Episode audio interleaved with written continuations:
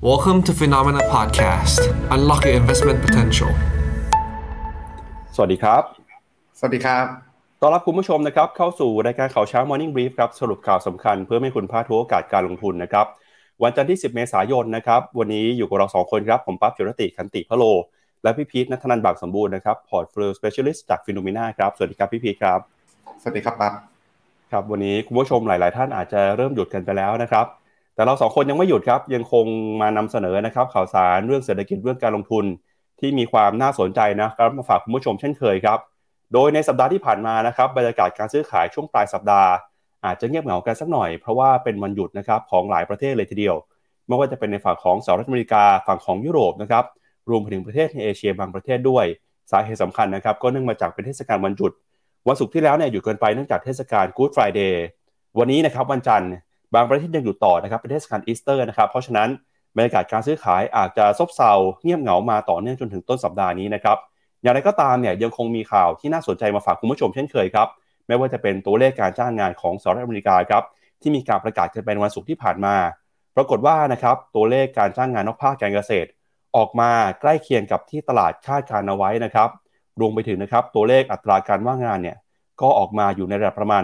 3.5%ครับ ซึ่งมีการปรับตัวลงมาจากเดือนก่อนหน้านะครับ ตอนนี้ก็ยังคงเห็นสัญญาณที่เศรษฐกิจสหรัฐยังคงเดินหน้าเติบโตอย่างแข็งแกร่ง ซึ่งเดี๋ยววันนี้เราจะมาวิเคราะห์กันนะครับว่าตัวเลขเศรษฐกิจที่ออกมาแบบนี้ สะท้อนให้เห็นถึงภาพของความ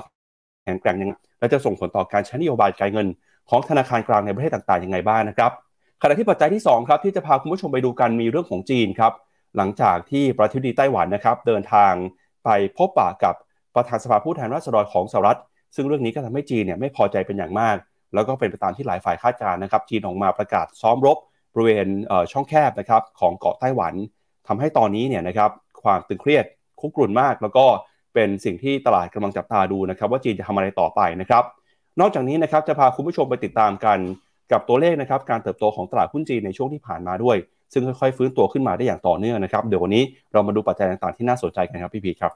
งั้นเดี๋ยวเรามาเริ่มต้นนะครับ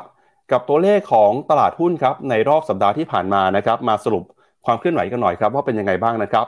ในสัปดาห์ที่ผ่านมานะครับเราจะเห็นว่าสินทรัพย์ต่างๆเนี่ยมีการตอบรับนะครับปัจจัยที่แตกต่างกันไป โดยสินทรัพย์ที่ปรับตัวขึ้นมาได้ดีที่สุดนะครับก็คือน้ำมันครับน้ำมันเนี่ยปรับตัวขึ้นมาได้มากกว่า 6%นะครับในสัปดาห์ที่แล้วครับหลังจากที่กลุ่มโอเปกประกาศออกมาปรับลดปริมาณการผลิตน้ำมันนะครับมากกว่าที่ตลาดคาดไว้ แล้วก็เป็นเรื่องที่เซอร์ไพรส์ตลาดพอสมควร ทำให้ราคาน้ำมันดิบในตลาดโลกนะครับปรับตัวบวกขึ้นมาได้อย่างร้อนแรงเมื่อสัปดาห์ที่แล้ว จากราคาที่เคยติดลบ year to date นะครับหรือว่าติดลบมาตั้งแต่ต้นปี พอเจอการปรับตัวบวกขึ้นมาของสัปดาห์ที่แล้วทำให้ราคาน้ำมันพลิกกลับมาเป็นบวกของปีนี้ได้แล้วนะครับอีกหนึ่งสินทรัพย์นะครับก็คือทองคำครับสัปดาห์ที่แล้วราคาทองคำบวกขึ้นมาที่2%นะครับล่าสุดเนี่ย year to date ปิดบวกไปแล้ว 10%ตลาดหุ้นของสหรัฐอาณาจักรก็บวกด้วยนะครับมีฝั่งของตลาดหุ้นยุโรปนะครับที่ปรับตัวลงมาเมื่อวานวันสัปดาห์ที่ผ่านมาเนี่ยก็มีตลาดหุ้นของญี่ปุ่น มีค่าเงินดอลลาร์ที่อ่อนค่าลงไป แล้วก็ตลาดหุ้นสหรัฐนะครับเคลื่อนไหวอยู่ในกรอบแคบๆครับพี่พีครับครับผมเรียกได้ว่าราคาน้ำมันนี่ก็เป็นการปรับตัวขึ้นมาจากในส่วนของตัวสถานการณ์การลดกำลังการผลิตของโอเปกที่ไม่คาดฝันนะครับเรียกได้ว่าปรับขึ้นมาสัปดาห์เดียวนะฮะสามารถลบล้าง performance ติดลบทั้งปีได้เลยนะครับแต่ว่าหลังจากนั้นเองเนี่ยต้องบอกว่า ตั้งแต่ผ่าน OPEC มาเป็นที่เรียบร้อยในส่วนของตัวสถานการณ์ดูเหมือนยังไม่ได้มีอะไรคืบหน้าเพิ่มเติม ทั้งในแง่ของตัวกำลังการผลิตที่ลดเป็นที่เรียบร้อย แต่ขณะเดียวกันก็ถูกในเรื่องของตัวความกังวลเรื่องเศรษฐกิจชะลอตัวเข้ามากดดันอีกในจังหวะนี้เองจะเห็นได้ว่าราคาน้ำมันเองอยู่ในช่วงเวลาของการพักตัว ก็อาจจะต้องรอ catalyst หรือในส่วนตัวปัจจัยหนุนหรือปัจจัยกดดันอื่นๆเข้ามา สนับสนุนการเคลื่อนไหวของราคาอีกครั้งหนึ่งครับต้องบอกว่าโดยเฉพาะยิ่งเอง ช่วงสัปดาห์ที่ผ่านมาในส่วนของตัวตลาดเองเนี่ยได้มีการปิดทำการไปก็เลยทำให้ในเรื่องของตัวราคาเองค่อนข้างนิ่งๆด้วย เพราะฉะนั้นฮะในส่วนของตัวทิศทางแนวโน้ม น่าจะเห็นภาพที่ชัดเจนเพิ่มเติมมากขึ้น ก็อาจในช่วงวันอังคาร หรือในช่วงของการที่ตลาดทางสหรัฐเนี่ยกลับมาเปิดซื้อขายทำการกันอย่างเต็มร้อยเปอร์เซ็นต์อีกครั้งหนึ่งนั่นเองครับ เอาละครับงั้นเดี๋ยวเรามาดูกันต่อนะครับ ถ้าเป็นฝั่งของตลาดหุ้นบ้างครับดัชนีตลาดหุ้นของประเทศไหนนะครับที่ปรับตัวบวกขึ้นมาได้ดีในสัปดาห์ที่แล้วครับก็จะเห็นว่าหุ้นจีนนะครับฟื้นตัวขึ้นมา China A50 ครับบวกขึ้นมา 1.8%ดัชนีหุ้นของอินเดียนะครับ Nifty 50 บวกขึ้นมาได้นะครับถ้าเป็น Nifty ดัชนีใหญ่บวกขึ้นมา 1.4%ดาวโจนส์บวกขึ้นมา 0.6 นะครับตลาดหุ้นของเกาหลีบวกขึ้นมาได้ 0.5%เวียดนามบวกขึ้นมา 0.5%แล้วก็ดัชนีที่เอ่อ underperform ในสัปดาห์ที่แล้วเนี่ยก็คือดัชนีตลาดหุ้นไทยครับ สัปดาห์ที่แล้วหุ้นไทยมีแรงเทขายมานะครับทำให้ปิดสัปดาห์ไปดัชนีหุ้นไทยติดลบ 2%ครับ แล้วก็ตอนนี้ year to date หุ้นไทยติดลบไป 5% 5.5%นะครับ ก็ถือว่าเป็นหนึ่งในดัชนีที่ค่อนข้างจะอ่อนแอนะครับ เมื่อเปรียบเทียบกับตลาดหุ้นโดยรวมของทั้งโลก ถ้าดูนะครับปีนี้ดัชนีตลาดหุ้นของประเทศไหนที่สดใสบ้างเนี่ย ก็มีเกาหลีใต้นะครับ บวกขึ้นมา 11.4%มีเวทเต้ไต้หวันนะครับ บวกขึ้นมา 12%และในฝั่งของตอนตกนะครับ ก็มียุโรปนะฮะบวกขึ้นมา 8% S&P 500 ยังบวก 7 อยู่นะครับหุ้นไชน่าเอชาตอนนี้ก็คือบวกแล้วนะฮะ year to date บวกขึ้นมา 6.5%ครับก็ต้องถือว่าตอนนี้หุ้นไทยน่าจะเหนื่อยสักหน่อยนะครับสำหรับคนที่มีหุ้นไทยอยู่ในตอนนี้ครับครับ อันนี้ขออนุญาตพาไปดูในส่วนของตัว 2 ดัชนีที่มีความใกล้เคียงกันละกันครับ ก็คือในส่วนของทางจีน แล้วก็ในส่วนของตัวฝั่งอินเดียนะครับ ก็ต้องบอกว่าอันนี้เป็นกราฟ time frame week หรือรายสัปดาห์นะครับ ก็ต้องบอกว่าอันนี้ฮะเป็นการปรับตัวขึ้นที่ถือว่าค่อนข้างโอเคเลย ก็คือแม้จะมีการพักฐานบ้าง แต่ครั้งเนี้ย การปรับตัวขึ้นลงเองอยู่ในจุดที่ต้องบอกว่ามีความผันผวนค่อนข้างต่ำเองเลยว่าเป็นแท่งเล็กๆเมื่อเทียบกับในช่วงก่อนหน้านะครับสำคัญคือในส่วนของตัวการปรับตัวขึ้นในช่วงเวลาเนี้ยอยู่ในจุดที่ลงมาพักเสร็จแล้วไม่หลุดในส่วนของตัวเส้น MA 20 week ก็คือเส้นในส่วนของตัวแนวโน้มระยะสั้น เพราะฉะนั้นฮะในส่วนของตัวตลาดหุ้นจีนช่วงที่ผ่านมาอาจจะแลดูน่าเบื่อนิด อาจจะดูไม่ได้วิ่งทันใจนิดแต่ต้องบอกว่าถือว่ายังอยู่ในจุดที่ค่อนข้างสบายใจได้ว่าโอเคเขายังอยู่ในแนวโน้มของการเป็นขาขึ้นนะครับต่างจากในส่วนของตัวนี้ครับผมก็คือในส่วนของทางฝั่งอินเดีย ที่ต้องบอกว่าเป็นภาพที่อาจจะค่อนข้างตรงกันข้ามนิดหนึ่งก็คือคล้ายๆกันครับในแง่ของความผันผวนที่ถือว่าค่อนข้างต่ำแต่ จะเห็นได้ว่าแนวโน้มนะครับอยู่ในแนวโน้มที่ตรงกันข้าม ก็คือแนวโน้มแนวโน้มขาลงมากกว่า ยังคงอยู่จุดที่ต่ำกว่าเส้น MA 20 วีเพราะฉะนั้นฮะในส่วนของตัวอินเดียนัดตรงนี้ต้องบอกว่า catalyst ข้างหน้า หรือปัจจัยหนุนยังไม่ชัดเจน ในเชิงของตัวแนวโน้มการปรับตัว หรือ technical เองก็อยู่ในแนวโน้มขาลง valuation ไม่ได้อยู่ในจุดที่ถูกมาก ก็ถ้าใครที่สนใจลงทุนอินเดีย ก็อาจจะแนะนำครับว่าเป็นการติดตามสถานการณ์ก่อนดีกว่า ให้เห็น catalyst ที่ชัดเจน หรือ valuation ที่ถูกมากกว่านี้แล้วค่อยตัดสินใจลงทุนน่าจะดีกว่าครับครับเดี๋ยวเรามาดูผลตอบแทนในรอบสัปดาห์ของตลาดหุ้นสหรัฐกันสักหน่อยนะครับภาพของรายสัปดาห์ครับตลาดหุ้นสหรัฐจะเห็นว่าที่ปรับตัวฟื้นขึ้นมาได้ส่วนใหญ่ก็มาจากหุ้นในกลุ่มเทคโนโลยีนะครับไม่ว่าเป็นหุ้นของ Microsoft บวกขึ้นมา 2.5%หุ้นของ Google นะครับสัปดาห์ที่แล้วถือว่าทำได้ค่อนข้างดีทีเดียวครับบวกขึ้นมา 7.4% Meta เจ้าของแพลตฟอร์ม Facebook นะครับบวกขึ้นมา2เอ่อ6.2%ครับหุ้น Apple บวกขึ้นมาได้เกือบ 2%เลยนะครับ แล้วก็หุ้นในกลุ่มพลังงานครับแน่นอนนะพอราคาน้ำมันเนี่ยปรับตัวขึ้นสูงขึ้นทำให้ราคาหุ้นในกลุ่มพลังงานไม่ว่าเป็น Exxon Mobil แล้วก็ Chevron นะครับบวกขึ้นมาตั้งแต่ 3-5%นะครับหุ้นในกลุ่มค้าปลีกฟื้นตัวขึ้นมาได้ กลุ่ม healthcare ก็บวกขึ้นมาเช่นกันนะครับที่น่าสนใจคือหุ้นเทสลาครับสัปดาห์ที่แล้วราคาหุ้นเทสลาติดลบไป 5.38%ครับ ครับผมต้องบอกว่าในช่วงเวลาที่ผ่านมาครับ ในส่วนของตัวหุ้นเติบโตกลับมา outperform ได้นะครับก็คือเราอาจจะดูผ่านในส่วนของตัวดัชนี NASDAQ นะครับซึ่งปัจจุบันเองถ้าเราดูในกราฟ day ก่อนจะเห็นได้ว่ามีการ test ฮะในส่วนของตัว high ลูกเดิมก่อนหน้านี้ที่เกิดขึ้นในช่วงประมาณสักเดือนกุมภานะครับและยังไม่สามารถผ่านได้ เพราะฉะนั้นฮะสัปดาห์นี้ อาจจะมีโอกาสครับอาจจะมีโอกาสที่ลงมาพักอยู่ที่ประมาณสัก 1 1 7 0 0 หรือ 11,800 ได้ แล้วต้องรอลุ้นครับให้เขาสามารถยืนเหนือในส่วนของตัวเส้นสีส้ม ก็คือค่าเฉลี่ย 20 วันให้ได้ก่อนนะครับถึงจะมีความน่าสนใจในการเข้าลงทุนนะครับถ้าเราดูในทางเฟรมวีกันบ้าง ก็ต้องบอกว่าทางเฟรมวีครับอยู่ในจุดที่ภาพคล้ายๆ กันก็คือในทางเฟรมวียังคงมีโอกาสที่จะปรับตัวขึ้นได้อย่างน้อยฮะถ้าพิจารณาเชิงพิจารณาจากในเชิงเทคนิค ในช่วงประมาณสักต้นมีนาที่ผ่านมาจะเห็นได้ว่ามีคล้ายๆ fall break ก็คือหลุดแต่หลุดหลอกๆ คือหลุดลงมาให้แค่ชั่วคราวแล้วก็ย้อนกลับขึ้นได้ภายในสัปดาห์ลักษณะนี้ครับต้องบอกว่าถือว่าเป็นสัญญาณที่ดีในระยะสั้น แต่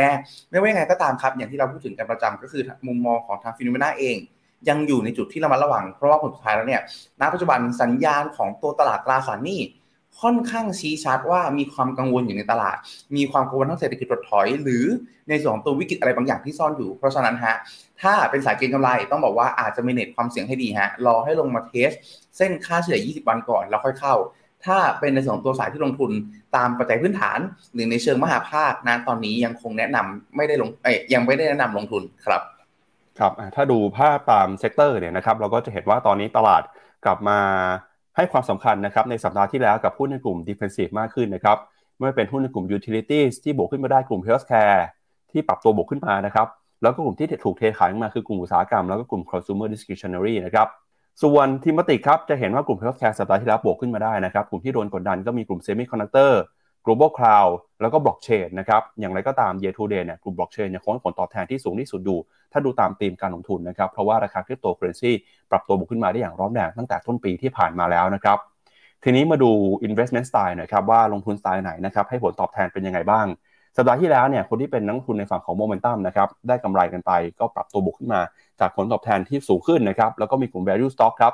หุ้นที่ปรับตัวลงมาในสัปดาห์ที่แล้วมีกลุ่ม small cap แล้วก็กลุ่ม growth นะครับ แต่นั้นก็ตาม year to date เนี่ยกลุ่ม growth ยังคงให้ผลตอบแทนที่สูงที่สุดอยู่นะครับในบรรดาหุ้นกลุ่มต่างๆ มาดูกองรีดบ้างครับ สัปดาห์ที่แล้วนะครับกองรีดของยุโรปให้ผลตอบแทนบวกขึ้นมาได้นะครับกองรีดของญี่ปุ่น สิงคโปร์ฮ่องกงออสเตรเลียครับที่ปรับตัวลงไปเนี่ยมีกองรีดของไทยของสหรัฐอเมริกานะครับแล้วก็ไปดูค่าเงินกันหน่อยครับสัปดาห์ที่แล้วค่าเงินนะครับถ้าหากว่าดูค่าเงินดอลลาร์เนี่ยอ่อนค่าไปประมาณ 0.4%แต่ถ้าเปรียบเทียบกับค่าเงินในตะกร้านะครับจะเห็นว่าค่าเงินสวิส กลับมาแข่งค่านะครับค่าเงินปอนด์ค่าเงินยูโรค่าเงินเยนรวมไปถึงค่าเงินหยวนด้วยนะฮะแข็งค่าขึ้นมาเมื่อเปรียบเทียบกับค่าเงินดอลลาร์อย่างไรก็ตามเนี่ยเงินบาทนะครับแทบจะไม่เปลี่ยนแปลงครับอ่อนค่าลงมาเล็กน้อยเมื่อเปรียบเทียบกับค่าเงินดอลลาร์ year to date แล้วนะครับปีนี้ดอลลาร์อ่อนค่าไปแล้ว 1.4%ครับชวนพี่พีดูกราฟของค่าเงินบาทนะครับเทียบกับค่าเงินดอลลาร์ในช่วงนี้กันหน่อยครับ นะครับก็ถือว่าในส่วนของตัวค่าเงินบาทนะครับก็มีอ่อนค่าขึ้นมาเล็กน้อยนะครับก็จะเห็นได้ว่าช่วงต้นสัปดาห์มีการมีการแข่งค่าขึ้นมาก่อนที่จะอ่อนอ่อนค่าลงในช่วงปลายสัปดาห์นะครับก็ต้องบอกว่าถ้าดูในลักษณะนี้นะครับต้องบอกว่าอยู่ในจุดที่ผมใช้คำว่าวัดใจพอสมควรละกัน เพราะว่าจะเห็นได้ว่าเขาเลี้ยงตัวต่ำกว่าในส่วนของตัวเส้น MA 20 วันมาอย่างต่อเนื่อง นับตั้งแต่ช่วงประมาณสักกลางมีนาคมเป็นต้นมานะครับและยังไม่สามารถผ่านได้เลย และพอถึงวันนี้ครับเช้าวันนี้ก็ต้องบอกว่าอยู่ในจุดที่เอาถ้าผม ปิดไปวันเย็นวันศุกร์ครับต้องขออภัยครับปิดไปที่ตรงในส่วนของตัวเส้นค่าเฉลี่ย 20 วันพอดี ซึ่งถ้าณวันนี้ครับสามารถเปิดขึ้นมาเหนือณตรงนี้ได้ ก็อาจจะเป็นการ confirm ครับว่าในตัวเส้น MA 20 วันนัดตรงนี้เอาไม่อยู่และถ้าเอาไม่อยู่เองเนี่ยต้องบอกว่าถือว่ามีความน่าสนใจครับ ที่ในส่วนของตัวค่าเงินบาทอาจจะอ่อนค่าต่อเนื่องได้นะครับก็ไปลุ้นกันใกล้ๆครับอยู่ที่ประมาณสัก 35.2 แต่ถ้าสมมติฮะว่าวันนี้เองไม่สามารถเปิดเหนือเส้น MA 20 วัน หรือถ้าเปิดแล้วไม่สามารถปิด เหนือเส้น MA 20 วันได้ เชื่อว่าบาทน่าจะยังมีแนวโน้มที่อาจจะแข็งค่าต่อครับ อย่างน้อยๆ ก็น่าจะเป็นเรื่องของตัวการที่นักลงทุนเองเนี่ย price in เรื่องการขึ้นอัตราดอกเบี้ยของทางเฟดเนี่ยต้องบอกว่าอยู่ในจุดที่ค่อยๆ มองโดวิชมากขึ้นเรื่อยๆ ครับ ก็คือมองว่าดอกเบี้ยจะขึ้นน้อยลง พอไปลักษณะนั้นก็ส่งผลดีต่อในเชิงของตัวค่าเงินบาทของเราให้อาจจะมีโอกาสแข่งค่าได้ต่อ ต้องบอกว่าอยู่ในจุดวัดใจครับ ถ้าใครที่เป็นสายเก็งกำไร จังหวะนี้ผมว่าเราดูก่อนดีกว่าครับผม ครับไปดูต่อนะครับกับผลตอบแทนของตราสารหนี้บ้างครับสัปดาห์ที่แล้วนะครับถ้าไปดูตราสารหนี้พันธบัตรของรัฐบาลนะครับฝั่งสหรัฐเนี่ยอายุ 2 ปีนะครับให้ผลตอบแทนติดลบไป 4.5 basis point ถ้าอายุ 10 ปีเนี่ยก็ให้ผลตอบแทนปรับตัวลงมาเช่นกันนะครับขณะที่บอลยูของไทยครับสัปดาห์ที่แล้วปรับตัวขึ้นมานะครับพี่พี ครับผมจะเห็นได้ว่าณตรงนี้ครับในส่วนของตัวอัตราผลตอบแทนพันธบัตรรัฐบาลนะครับในส่วนของตัวฝั่งสหรัฐเนี่ยอยู่ในจุดที่ปรับตัวลงทั้งคู่นะครับแต่ในส่วนของตัว 10 ปีปรับตัวลงเร็วกว่านะครับณตรงนี้ก็คือเป็นตัวที่สะท้อนหาว่า ในเรื่องของตัวความคาดหวังเรื่องของตัวเศรษฐกิจในอนาคตข้างหน้าเนี่ยอยู่ในจุดที่ค่อยๆ แย่ลงเรื่อยๆ นะครับ ในขณะที่ในส่วนของตัว 2 ปี ซึ่งเป็นตัวแทนของการคาดหวังอัตราดอกเบี้ยเนี่ย ต้องบอกว่าอยู่ในจุดที่ปรับตัว ลงน้อยกว่าเมื่อเทียบกันกับในส่วนของตัว10 ปี เพราะฉะนั้นเองเนี่ยก็เลยส่งผลให้ในส่วนของตัว inverter yield curve เนี่ย อยู่ในจุดที่กลับมาติดลบเพิ่มเติมอีกครั้งหนึ่งนะครับหลังจากที่สัปดาห์ก่อนหน้าเนี่ยถือว่าติดลบน้อยลงแล้วจากไปอยู่มาแล้วลบ 0.45 0.47 ได้ สัปดาห์นี้สัปดาห์ที่ผ่านมา ติดลบกลับมาที่ประมาณสักลบ 0.58 อีกครั้งหนึ่งนะครับ เพราะฉะนั้นนะตรงนี้ค่อนข้างสะท้อนครับว่าตลาดเองเนี่ยมีความกังวลอยู่โดยเฉพาะยิ่งในส่วนของตลาดตราสารหนี้ แต่ตลาดหุ้นกลับบวกได้ อันนี้แหละฮะคือจังหวะที่ต้องจับตา เพราะว่าธรรมชาติก็คือในส่วนของตัวตราสารหนี้เองเนี่ย มักเป็นนักลงทุนที่เป็นรายใหญ่มันมักเป็นนักลงทุนที่เป็นสถาบัน แล้วธรรมชาติก็คือมักจะมีความผันผวนที่นำมาก่อน แล้วค่อยส่งผ่านส่งต่อมายังในส่วนของตัวตลาดหุ้นต่างๆ เรียกได้ว่า ถ้าใครที่จะถือจ้องการลงทุนในช่วงเวลานี้อาจจะต้องพิจารณาพิจารณานิดนึงครับ เพราะว่าการที่ตลาดหุ้นผ่อนคลายในช่วงระยะสั้น มันอาจจะเป็นการผ่อนคลายหรือเป็นคลื่นลงสงบก่อนอาจจะมีปัญหาใหญ่ตามมาก็ได้ ต้อง manage ความเสี่ยงดีๆครับในช่วงเวลานี้ครับผม เอาละครับ งั้นเดี๋ยวเรามาดูกันต่อนะครับ กับตัวเลขเศรษฐกิจที่สำคัญที่มีการประกาศกันไปในวันศุกร์ที่ผ่านมานะครับ ก็คือตัวเลขการจ้างงานนอกภาคการเกษตรของสหรัฐอเมริกาครับ ตัวเลขนี้นะครับเป็นตัวเลขที่มีความสำคัญต่อการตัดสินใจใช้นโยบายการเงินของธนาคารกลางสหรัฐนะครับ แล้วก็รวมไปถึงเป็นตัวชี้วัดถึงความแข็งแกร่งในตลาดแรงงานแล้วก็เศรษฐกิจของสหรัฐด้วยครับ วันศุกร์ที่แล้วนะครับกระทรวงแรงงานของสหรัฐออกมาเปิดเผยตัวเลขการจ้างงานนอกภาคการเกษตร และตัวเลขอัตราการว่างงานครับ ปรากฏว่าตัวเลขในรอบนี้เนี่ยออกมาใกล้เคียงกับที่ตลาดประเมินไว้เลยนะครับตัวเลขการจ้างงานนอกภาคการเกษตรครับออกมาอยู่ที่ระดับ 236,000 ตำแหน่งครับใกล้เคียงกับที่นักวิเคราะห์คาดการไว้นะครับว่าจะออกมาอยู่ที่ 238,000 ตำแหน่ง ซึ่งตัวเลขในเดือนมีนาคมนี้นะครับก็เป็นตัวเลขที่ชะลอลงมาจากเดือนก่อนหน้า การที่การจ้างงานใหม่ชะลอลงไป ก็เป็นตัวที่ชี้ให้เห็นนะครับว่าตลาดแรงงานของสหรัฐเริ่มที่จะชะลอแล้วก็ลดความร้อนแรงลงไปครับ ขณะที่อัตราการว่างงานนะครับจากเดือนกุมภาพันธ์อยู่ในระดับ 3.6%เดือนมีนาคมออกมาล่าสุดลดลงมาเหลือ 3.5%ครับก็จะเห็นว่าเป็นตัวเลขที่อาจจะมีความขัดแย้งกันนะครับจ้างงานลดน้อยลงไป แต่ทำไมอัตราการว่างงานก็ลดลงไปด้วยนะครับสาเหตุสำคัญก็มาจากตอนนี้เนี่ยแรงงานของสหรัฐอเมริกาดูเหมือนว่าจะกลับเข้าไปทำงานกันมากขึ้นนะครับ แม้ว่าตำแหน่งงานใหม่จะเพิ่มขึ้นน้อยกว่าที่ตลาดคาดการก็ตามนะครับ โดยกระทรวงแรงงานสหรัฐนะครับยังได้มีการปรับตัวเลขในเดือนกุมภาพันธ์ด้วยนะครับจากเดิมที่เคยรายงานว่าเดือนกุมภาพันธ์มีการจ้างงานเพิ่มขึ้น 3 1 1 0 0 0 ตำแหน่งก็ปรับตัวเลขเพิ่มขึ้นมาเป็น 3 2 6 0 0 0 ตำแหน่งนะครับนอกจากนี้ครับอีกหนึ่งตัวเลขที่มีความสำคัญก็คือตัวเลขอัตราค่าจ้างรายชั่วโมงโดยเฉลี่ยนะครับปรับตัวเพิ่มขึ้นมา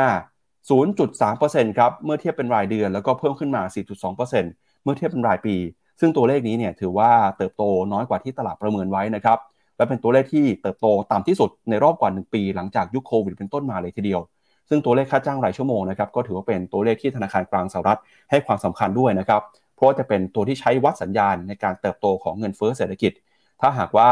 อัตราค่าจ้างรายชั่วโมงเพิ่มขึ้นมาอย่างรวดเร็ว ก็เป็นสัญญาณนะครับว่าเงินเฟ้ออาจจะกำลังก่อตัวมากขึ้น เพราะฉะนั้นเนี่ยธนาคารกลางของสหรัฐก็จะใช้ความระมัดระวังนะครับในการตัดสินใจเดินหน้าในการปรับขึ้นดอกเบี้ยนะครับ เราพาคุณผู้ชมไปดูหน่อยฮะแล้วตัวเลขในรอบนี้นะครับมีความหมายยังไงบ้าง มีตัวเลขไหนนะครับที่ส่งผลต่อการตัดสินใจของธนาคารกลางสหรัฐอย่างมีนัยสำคัญบ้างนะครับ ดูเทียบตัวเลขครับ เริ่มจากตัวเลขการจ้างงานนอกภาคการเกษตรที่เรารายงานกันไปเมื่อสักครู่นี้นะครับเราก็จะเห็นว่าตัวเลขในรอบนี้เนี่ยเป็นตัวเลขที่ถือว่าเติบโตนะครับ แต่เติบโตในตลาดที่ชะลอลงไปฮะจากเดือนกุมภาพันธ์นะครับมีการจ้างงานเพิ่มขึ้นกว่า 3 1 0 0 0 0ตำแหน่งนะครับตอนนี้ก็ลงมาเหลือ 236,000ตำแหน่ง เป็นตัวเลขที่เติบโต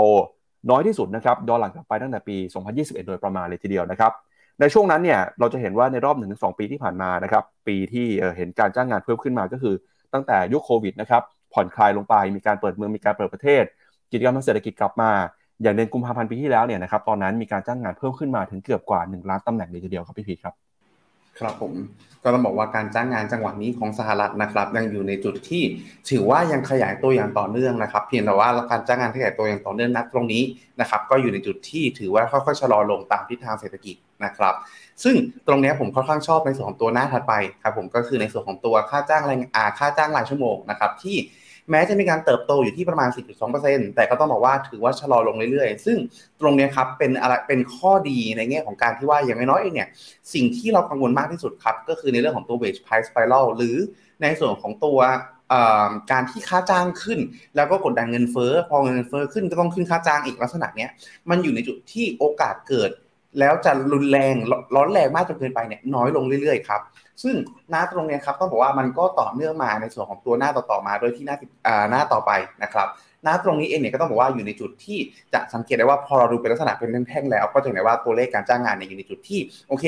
มีในช่วงของตัวต้นปีบ้างที่ประกาศออกมาค่อนข้างสูงที่ประมาณสัก4ี่แสนกว่าตำแหน่งนะครับ แต่ตรงนั้นเองต้องบอกว่าเป็นเรื่องของตัว seasonal adjust ส่วนหนึ่งด้วยนะครับ แล้วจะเห็นได้ว่าจากนั้นเองก็กลับมาสู่เทรนที่เป็นแนวโน้มขาลงอีกครั้งหนึ่งนะครับ โดยที่เราไปดูหน้าต่อไปกันเลยนะครับหน้าตรงนี้ก็ต้องบอกว่าในส่วนของตัวเลขการจ้างงานครับค่อนข้างอยู่ในจุดที่สอดคล้องกับในส่วนของตัวตัวเลข PMI ของฝั่งสหรัฐทั้งในส่วนของตัวภาคอุตสาหกรรมและก็บริการครับที่เราจะเห็นได้ว่าในส่วนของตัวภาคบริการนะฮะเป็นตัวที่คอนทิบิวการจ้างงานให้ค่อนข้างเยอะเลยนะครับก็คือในส่วนของตัวกลุ่ม healthcare กลุ่ม hospitality นะครับกลุ่มแล้วก็รวมไปถึง professional and business service คือเรียกได้ว่าณจังหวะเนี้ย กลุ่มภาคบริการเองที่มีความอ่อนไหวต่ออัตราเงินเฟ้อค่อนข้างต่ำเนี่ยฮะเป็นตัวที่ฉุดในส่วนของตัวภาวะเศรษฐกิจ แล้วก็ตลาดแรงงานเอาไว้ ซึ่งด้านตรงนี้ครับถ้าเรามองไปข้างหน้า PMI เป็นเรื่องของการมองไปข้างหน้าต้องบอกว่ามีแนวโน้มครับที่ในส่วนของตัวเลขการจ้างงานลักษณะนี้อาจจะค่อยๆอ่อนแอลง เพราะว่าหลักเลยถ้าเราไปดูรายละเอียดใน PMI ครับในส่วนของตัวฝั่ง manufacturing หรือฝั่งอุตสาหกรรม อยู่ในจุดที่แย่ แล้วก็แย่มากขึ้นเรื่อยๆ แย่แบบอัตราเร่งด้วย แต่ในขณะเดียวกันในส่วนของตัวฝั่ง non manufacturing หรือฝั่งบริการอยู่ในจุดที่ยังขยายตัวอยู่ แต่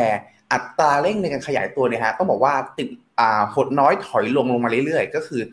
ถ้าเกิดอัตราเร่งยังเป็นลักษณะนี้ไปเรื่อยๆ อนาคตข้างหน้าครับ ไม่เกินสักประมาณสัก2-3 เดือน หรืออาจจะไกลกว่านั้นนิดนึงไม่เกินครึ่งปี น่าในส่วนของตัว PMI ฝั่งบริการ น่าจะเข้าสู่แดนของตัวเช่นเดียวกับในฝั่ง manufacturing และแน่นอนครับ น่าจะกดดันในส่วนของตัวการจ้างงานในฝั่งของตัวฝั่ง serviceที่ขยายตัวค่อนข้างดีในช่วงเวลานี้ด้วยนะครับ คราวนี้มีตัวเลขหนึ่งครับที่ต้องบอกว่าครั้งนี้เป็นตัวเลขที่ถือว่าค่อนข้างไม่ใช่ไม่ใช่ครั้งนี้สิเป็นตัวเลขที่อาจจะไม่ได้ถูกพูดถึงมากนักนะครับ ก็คือในส่วนของตัว participation rate หรืออัตราการเข้าร่วมตลาดแรงงาน ที่ต้องบอกว่าปัจจุบันเอง เพิ่มขึ้นมาครับสู่ระดับ 62.6%จากช่วงก่อนหน้าครับ เดือนเดือนประมาณปลายปี 2022 อยู่ประมาณ 62.3%ตรงเนี้ยฮะมันสะท้อนว่าคนอเมริกันจำนวนมากที่ก่อนหน้านี้ว่างงานอยู่และไม่คิดจะหางานทำเริ่มรู้สึกได้ถึงผลของเศรษฐกิจอะไรบางอย่าง อาจจะเริ่มรู้สึกว่าค่าใช้จ่ายแพงขึ้นเงินที่มีเก็บอยู่อาจจะไม่พอ เลยเริ่มกลับเข้าสู่ตลาดแรงงานเพิ่มเติมมากขึ้น เพราะฉะนั้นฮะเลยเป็นที่มาที่ทำให้แมีการจ้างงานจะแขยตัวเพิ่มเติมมากขึ้น แต่นะตรงนี้มันก็ยังคงชี้ไปอยู่ดีว่า อนาคตข้างหน้ามีสถานการณ์ที่น่ากังวลรออยู่ และประชาชนจำนวนมากที่ออกจากตลาดไปแล้ว ก็เริ่มรู้สึกได้จนต้องกลับเข้าสู่ตลาดในที่สุดครับครับถ้าไปดูราย sector อย่างที่พี่พีพูดไปนะครับ sector ที่มีการจ้างงานเพิ่มมากที่สุดนะครับในรอบเดือนที่ผ่านมาก็คือกลุ่มภาคบริการนะครับ ประกอบไปด้วยกลุ่มสันทนาการนะครับ มีการจ้างงานเพิ่มขึ้นมา 72,000 ตำแหน่ง กลุ่ม healthcare นะครับจ้างงานเพิ่มขึ้น 50,000 ตำแหน่ง กลุ่มเจ้าหน้าที่รัฐนะครับเพิ่มขึ้นมา 47,000 ตำแหน่ง แล้วก็กลุ่มภาคธุรกิจครับ39,000 ตำแหน่ง กลุ่มที่มีการจ้างงานลดลงไปมากที่สุดนะครับในเดือนที่แล้วก็คือกลุ่มค้าปลีกครับจ้างงานลดลงไป 14,000 ตำแหน่ง ก่อสร้างนะครับจ้างงานลดลงไป 9,000 ตำแหน่งนะครับอันนี้ก็เป็นตัวสะท้อนเห็นถึงการบริโภคนะครับแล้วก็การจับจ่ายใช้สอยความมั่นใจของธุรกิจขนาดกลางแล้วก็ขนาดเล็กด้วยนะครับ ไปดูต่อนะครับ อันนี้ก็เป็นตัวเลขค่าจ้างรายชั่วโมงนะครับ เมื่อเปรียบเทียบกับเงินเฟ้อครับ เราก็จะเห็นว่าเฟดนะครับให้ความสำคัญกับค่าจ้างรายชั่วโมง พอสมควรเลยทีเดียว เพราะว่าตราบใดที่เงินเฟ้อเนี่ยยังคงอยู่สูงกว่าค่าจ้างที่เพิ่มขึ้นมา แบบนี้ก็แปลว่าค่าจ้างที่แท้จริงของประชาชนจะหายไปนะครับ ซึ่งปัจจัยนี้นะครับเป็นปัจจัยที่กดดันนะครับทำให้เฟดจำเป็นต้องใช้นโยบายการเงินเข้มงวด เพื่อเอาเงินเฟ้อลงมาให้ได้ ถ้าว่าเงินเฟ้ออยู่สูงกว่ารายได้ที่เพิ่มขึ้นมา แบบนี้ประชาชนจะเดือดร้อนนะครับ เพราะฉะนั้นธนาคารกลางสหรัฐก็เลยจำเป็น ต้องมีเป้าหมายนะครับเพื่อที่จะเอาเงินเฟ้อลงมาให้ใกล้เคียงกับ 2%ให้ได้เร็วที่สุดครับแล้วมุมมองนะครับการใช้นโยบายการเงินของธนาคารกลางต่างๆ เป็นยังไงบ้างเนี่ยมุมมองของบูเบิร์กเขาก็ไปรวบรวมนักเศรษฐศาสตร์จากทั่วโลกนะครับมองเห็นโอกาสในการขึ้นดอกเบี้ย แล้วก็การใช้นโยบายการเงินครับจะเห็นว่าในหลายประเทศนะครับถ้าดูแผนที่โลกเนี่ยภาพสีฟ้าครับคือภาพของประเทศที่อาจจะมีการใช้นโยบายการเงินมากขึ้น ตามมุมมองของนักเศรษฐศาสตร์จากบูเบิร์กก็จะมีทั้งสหรัฐอเมริกา มียุโรปนะครับ แล้วก็มีออสเตรเลียด้วยฮะที่ประเมินว่าจะใช้นโยบายการเงินเข้มงวดมากขึ้นนะครับแต่ก็ตามเนี่ยมีบางประเทศนะครับที่อาจจะลดนโยบายการเงินลดดอกเบี้ยลงไป ก็คือจีนนะครับ แล้วก็ฝั่งของอเมริกาใต้ก็มีเม็กซิโกนะครับแล้วก็มีในฝั่งของเอเชียตะวันออกเฉียงใต้นะครับอย่างอินโดนีเซียเนี่ยทางบรูเบิร์กก็ประเมินว่ามีโอกาสผ่อนคลายนโยบายการเงินมากขึ้นในปีนี้นะครับพี่พีครับผมเรียกได้ว่าในส่วนของตัวฝั่งฝั่ง EM เองอาจจะอยู่ในโหมดที่ต้องบอกว่าเริ่มกลับมากระตุ้นเศรษฐกิจอีกครั้งหนึ่งนะครับหลังจากที่ว่า หลายประเทศเองได้มีการปรับขึ้นอัตราดอกเบี้ยนำในส่วนของตัว develop market อย่างฝั่งสหรัฐและยุโรปไปก่อนนะครับ แต่ณตรงนี้ครับพาไปดูที่หน้าจอก็จะเป็นในส่วนของตัวความคาดหวังที่อาจจะไม่ตรงกับในส่วนของฝั่งขออภัยครับ ในส่วนของตัว Bloomberg estimate นะครับที่ต้องบอกว่าปัจจุบันในส่วนของตัวตลาดเนี่ยถ้าเรามองไปในช่วงปลายปีครับจะเห็นได้ว่ากลายเป็นว่าตลาดหรือในส่วนตัวนักลงทุนจังหวัดเนี่ยครับ ไปคาดหวังแล้วว่าจะมีการขึ้นดอกเบี้ยอีกหนึ่งครั้ง ก็คือในการประชุมครั้งหน้า แล้วก็คงไว้อีกหนึ่งครั้งหลังจากนั้นครับเรียกได้ว่าลดดอกเบี้ยอย่างรวดเร็วครับ จากระดับปัจจุบัน 4.75 ถึง 5 ขึ้นไปสู่ 5 ถึง 5.25 แล้วลงมาอยู่ที่ระดับประมาณสัก4.25 ถึง 4.5 เลยทีเดียว เรียกได้ว่าณตอนนี้ตลาดคาดหวังไปแล้วว่า ปีนี้ น่าจะมีการลดดอกเบี้ยอีกถึง 0.5%เลยเดียว นับจากจุดสูงสุด เพราะฉะนั้นฮะ มันก็ย้ำอีกครั้งหนึ่งว่าตลาดเองมีความกังวล และณตรงนี้เองเนื่องจากว่ามุมมองของตลาดเนี่ย มองในเรื่องของตัวลดดอกเบี้ยค่อนข้าง price in ไปเยอะ ตรงนี้ต้องน่าจับตาครับว่าผลสุดท้ายแล้วเนี่ย ถ้าเกิดสถานการณ์ที่เกิดขึ้น เป็นจริงอย่างที่คาด แล้วมีวิกฤตอะไรบางอย่าง หรือมีเศรษฐกิจถดถอย ตลาดจะรีแอคยังไงต่อไป หรือถ้าในกรณีที่เงินเฟ้อกลับมาเป็นปัญหาอีกครั้งหนึ่ง เพราะว่าเรื่องของตัวโอเปกที่ลดกำลังการผลิต 1 ล้านบาร์เรล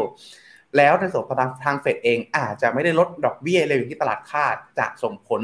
สร้างความผันผวนให้กับตลาดอย่างไรต่อไปนะครับ ต้องบอกว่าต้องติดตามอย่างใกล้ชิดแต่เชื่อว่าไม่ว่าจะออกมาในขาไหนทั้งที่ลดตามคาด หรือไม่ลดตามคาดก็ตามความผันผวนน่าจะค่อนข้างสูงแน่นอน เพราะตอนนี้ตลาด price in ล่วงหน้าไปค่อนข้างไกลเลยทีเดียวครับ ครับ อันนี้ก็เป็นเรื่องของเศรษฐกิจนะครับที่เรามาสรุปกันนะครับ จากความเคลื่อนไหวของตัวเลขการจ้างงานเมื่อปลายสัปดาห์ที่แล้วครับ ทีนี้มาดูอีกเรื่องหนึ่งนะครับที่เป็นเรื่องสำคัญ แล้วก็จะส่งผลต่อบรรยากาศการลงทุนในสัปดาห์นี้นะครับก็คือเรื่องของจีนกับไต้หวันแล้วก็สหรัฐอเมริกานะครับล่าสุดเนี่ยวันนี้เข้าสู่วันใหม่แล้วนะครับของการซ้อมรบในบริเวณหมู่เกาะไต้หวันนะครับ โดยจีนเนี่ยก็ถือว่าเป็นการตอบโต้ แล้วก็ออกมาแสดงสัญญาณุภาพ เพื่อที่จะให้ไต้หวันรู้นะครับว่าจีนไม่พอใจกับการที่ประธานาธิบดีของไต้หวันเนี่ยไปพบกับ ประธานสภาผู้แทนราษฎรของสหรัฐในช่วงสัปดาห์ที่ผ่านมานะครับเดี๋ยวเรามาติดตามกันหน่อยฮะว่าเกิดอะไรขึ้นในรอบนี้บ้างนะครับล่าสุดเนี่ยนะครับทางการของจีนครับได้มีการประกาศซ้อมรบนะครับในบริเวณน่านน้ำของไต้หวันนะครับ เมื่อวานนี้เนี่ยก็เป็นวันที่ 2 แล้วนะครับ ถ้าหากว่าคิดเป็นเวลา 3 วันเนี่ยวันนี้จะเป็นวันสุดท้ายครับ จีนนะครับเริ่มซ้อมรบตั้งแต่วันเสาร์ครับหลังจากที่ประธานาธิบดีไช่อิงเหวินของไต้หวันนะครับเดินทางกลับจากกรุงไทเป เนื่องเนื่องจากคุณไช่อิงเหวินเนี่ยนะครับไปพบกับประธานสภาผู้แทนราษฎรสหรัฐนะครับ คุณเควินแมคคาร์ธีระหว่างการแวะไปเยือนแคลิฟอร์เนียนะครับ ซึ่งการที่คุณไช่อิงเหวินทำแบบนี้เนี่ยทำให้จีนแสดงความไม่พอใจนะครับ แล้วก็ออกมาประกาศตอบโต้นะครับ รวมถึงการซ้อมรบทางทหารครั้งสำคัญในครั้งนี้ด้วยครับกองทัพจีนนะครับเริ่มซ้อมรบบริเวณเกาะไต้หวันเป็นเวลา3วันนะครับตั้งแต่วันที่ 8 เมษายนที่ผ่านมา เพื่อเป็นการส่งสัญญาณเตือนที่แข็งกร้าวนะครับต่อรัฐบาลไต้หวัน การซ้อมรบในครั้งนี้เนี่ยนะครับก็เกิดขึ้นอย่างทันทีเลยครับหลังจากที่ประธานาธิบดีของไต้หวันเดินทางกลับมาถึงไต้หวันนะครับ โดยกองทัพจีนครับได้จำลองการเปิดปฏิบัติการรบการปิดล้อมเกาะไต้หวัน ขณะที่สหรัฐนะครับก็ออกมาเตือนจีนว่าให้ยับยั้งการกระทำในครั้งนี้ครับ โดยไต้หวันนะครับก็ออกมาระบุว่า การซ้อมรบของจีนในครั้งนี้นะครับมีเครื่องบินครับบริเวณรอบเกาะไต้หวันเนี่ยบินเข้ามาอย่างน้อย 71ลำ ร้อมกับระบุด้วยนะครับว่ามีเครื่องบินรบจำนวน 45ลำของจีน ได้บินข้ามมาเศษเขตเส้นกลางช่องแคบไต้หวันนะครับซึ่งเป็นเส้นแดนเส้นแดนเส้นแบ่งอย่างไม่เป็นทางการระหว่างจีนกับไต้หวัน ส่วนกำลังรบทางน้ำนะครับปรากฏเรือรบของจีนจำนวน9ลำด้วยนะครับในบริเวณช่องแคบดังกล่าว ซึ่งการรบของจีนเนี่ยใช้ชื่อปฏิบัติการในครั้งนี้นะครับว่าดาบร่วมครับจะดำเนินต่อไปนะครับจนถึงวันที่ 10 เมษายนนี้ วันนี้เป็นวันสุดท้ายแล้วนะครับ ซึ่งการที่จีนซ้อมรบนี้เนี่ยทำให้ไต้หวันนะครับแสดงความไม่พอใจเป็นอย่างมากด้วย ขณะที่หน่วยงานกลาโหมของไต้หวันออกมาตอบโต้นะครับว่า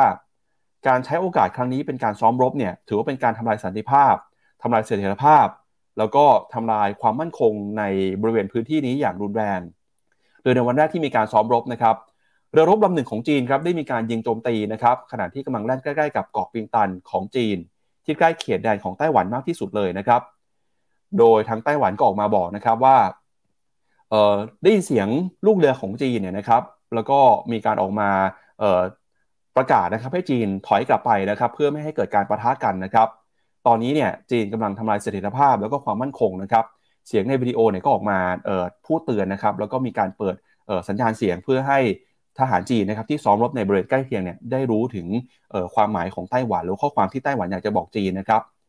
โดยการซ้อมรบในครั้งนี้นะครับ จีนบอกว่าจะยุติในวันนี้ ขณะที่กระทรวงกลาโหมของไต้หวันระบุนะครับว่าเมื่อวานนี้เนี่ยก็เห็นเครื่องบินของจีนเนี่ยบินมาในบริเวณรอบๆเกาะไต้หวันกันอีกครั้งหนึ่ง โดยกระทรวงต่างประเทศของสหรัฐนะครับก็บอกว่าจีนขอให้เรียกร้องนะครับที่จะยุติการซ้อมรบในครั้งนี้แล้วก็ไม่เย่อยุนะครับเพื่อที่จะทำให้สถานการณ์ไม่เลวร้ายลงไปมากกว่านี้นะครับอันนี้ก็เป็นความเคลื่อนไหวล่าสุดนะครับบริเวณช่องแคบไต้หวันครับพี่พีทที่ส่งผลต่อบรรยากาศกลารทุน แล้วก็ส่งผลต่อความปลอดภัยนะครับในภูมิภาคของเราด้วยครับ ครับผมเรียกได้ว่าเป็นสถานการณ์ความตึงเครียดที่ผมอาจจะให้คำว่า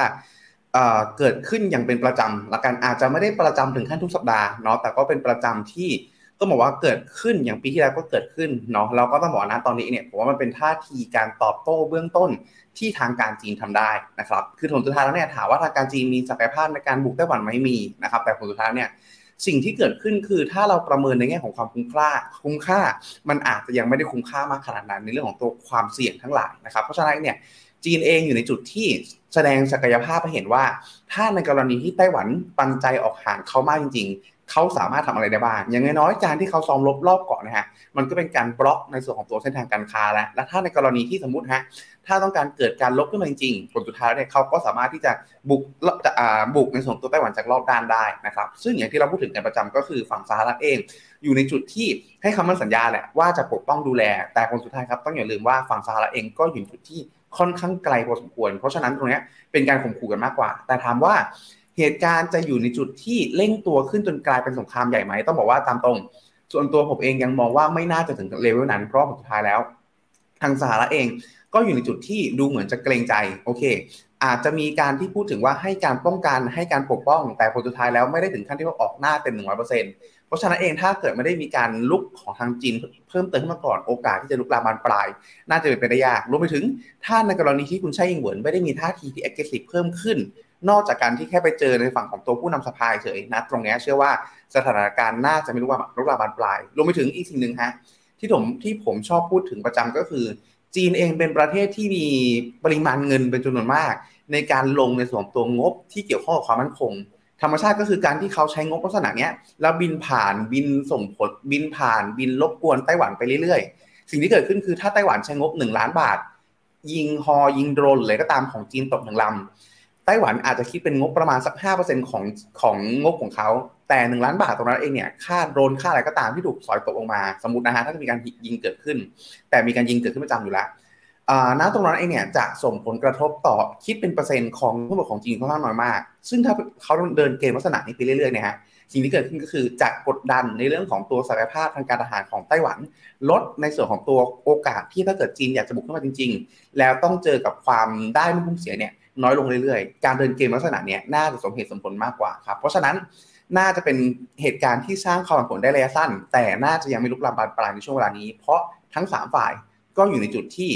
เซตัสโคก็คือมองว่าโอเคไต้หวันไม่ใช่ประเทศนะ แต่ขณะเดียวกันก็ไม่ใช่หมู่เกาะเล็กๆ ที่ไม่มีความสำคัญ แล้วก็ให้ให้ความสัมพันธ์ระหว่างสามฝ่ายตรงนี้เบลอๆต่อไป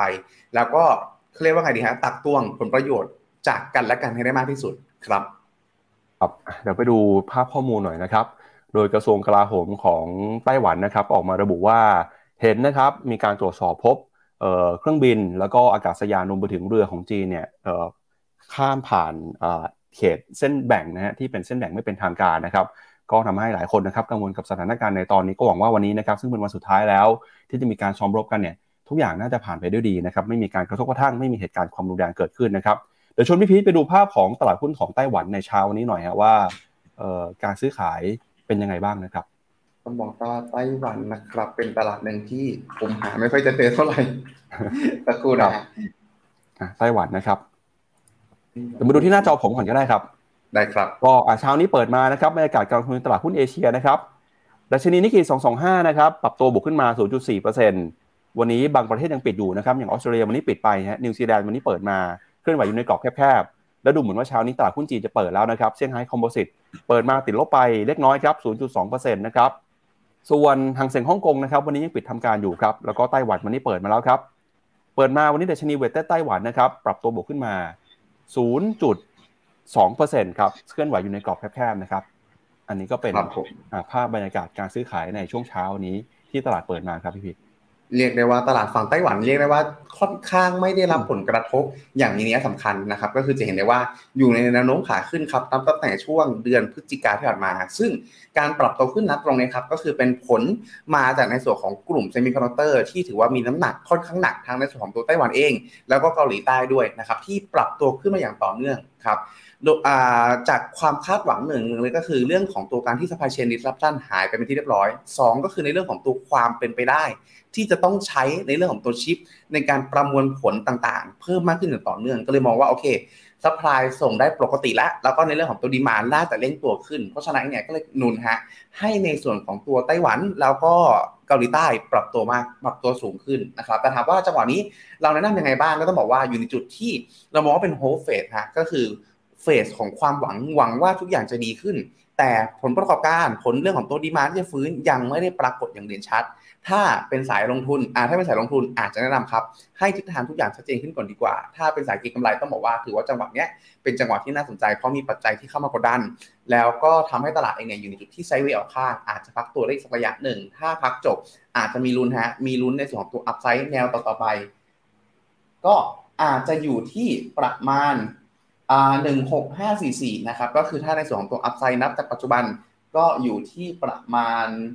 อ่าสี่เปอร์เซ็นต์นะครับ แต่สำคัญก็คือต้องให้เขาเทส ในส่วนของตัว MA 20 วันตรงนี้ เราไม่หลุดลงมาก่อนนะครับ ช่วงนี้เข้าช่วงพักตัวจากความผันผวนก็ถ้าเก่งกำไรรออีกนิดหนึ่งรอให้พักแล้วยืนได้แล้วค่อยเข้าเก่งกำไร ถ้ารออ่าถ้าเป็นลงทุน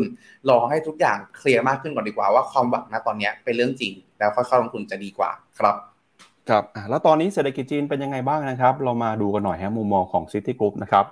ออกมาปรับครับเป้าหมายการเติบโตของดัชนีนะครับในตลาดหุ้นจีนครับจากเดิมเนี่ยก่อนหน้านี้นะครับ Citigroup เคยประเมินว่าเป้าหมายของดัชนีฮั่งเส็งนะครับตลาดหุ้นฮ่องกงครับจะขึ้นไปอยู่ที่ระดับ 24,000 จุดได้ ภายในช่วงของเดือนมิถุนายนปีนี้นะครับจากล่าสุดเนี่ยทาง Citi เห็นว่าเศรษฐกิจจีนส่งสัญญาณฟื้นตัวช้ากว่าที่คาดไว้ครับ ทำให้ตอนนี้เป้าหมายการเติบโตของฮั่งเส็งฮ่องกงนะครับจากเดิมที่เคยมองไว้ในช่วงปลายไตรมาสสองเดือนมิถุนายน ก็ขอเลื่อนอีก 3 เดือนครับจะขึ้นไปอยู่ในระดับนี้ได้ เป็นช่วงของเดือนกันยายนหรือว่าปลายไตรมาสสามแทนครับสาเหตุสำคัญนะครับซิตี้บอกว่าตอนนี้เศรษฐกิจจีนเนี่ยค่อยๆเห็นสัญญาณฟื้นตัว แต่การฟื้นตัวเป็นไปช้ากว่าที่เคยคาดการเอาไว้นะครับสัญญาณทางเศรษฐกิจบางตัวยังอ่อนแออยู่โดยพ้องยิ่งนะครับเรื่องของการบริโภคภายในประเทศนะครับ เพราะฉะนั้นฮะจีนก็เลย อาจจะเห็นการฟื้นตัวทางเศรษฐกิจที่ช้ากว่าที่นักวิเคราะห์หลายสำนักประเมินไว้ ปีนี้นะครับรัฐบาลจีนตั้งเป้าหมายเศรษฐกิจเติบโตอยู่ที่ 5%ครับซึ่งส่วนใหญ่ก็เชื่อว่าจีนจะสามารถทำได้นะครับเนื่องจากเป็นเป้าหมายที่ค่อนข้าง conservative แล้วค่อนข้างระมัดระวังนะครับอย่างไรก็ตามเนี่ย